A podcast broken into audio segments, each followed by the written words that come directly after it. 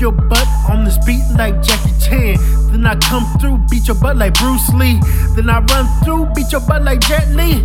Then I run through, beat your butt like your dad. Results are in, I'm not your dad. But I might as well just whoop you behind, cause he's looking like you need a whooping. I left that blank, cause you're big cooking. I might feed myself from whooping all these people's behinds. I must be out my mind to think I don't need the energy. So go ahead and put the food in me. So mo beats, mo beats. Even though I'm not the rapper, either like Lil Wayne, I still eat insane. So take it to the brain and cook up some good stuff. Feed it up to your big boy, big boy, not me. Hey, I miss him like you probably miss me on the beat. Riding so sweet. Call this my nice little ride smooth. Ride smooth, ride, ride smooth. I guess I'm stuck in 2000. Am I too late? Probably 10 years, probably 17. But it really doesn't matter as long I'm on my team.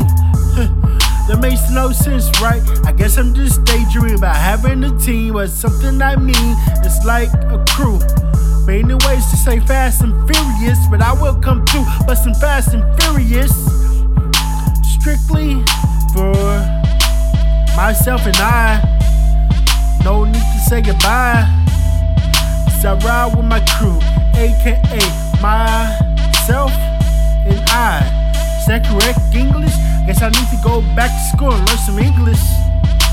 At least try to understand why I'm not always my biggest fan if you rap, I mean really, really rap, and you mess up on one of your tracks, it just really digs into you. You know, it just really digs into you, breaks your spirits. Like nothing in the world breaks your spirits like messing up on the track. If it doesn't do that to you when you mess up on the rap, please go find something else. This ain't for you. This just ain't for you learn to fail sometimes. Uh, I see it's nothing you care about. Enjoy your life.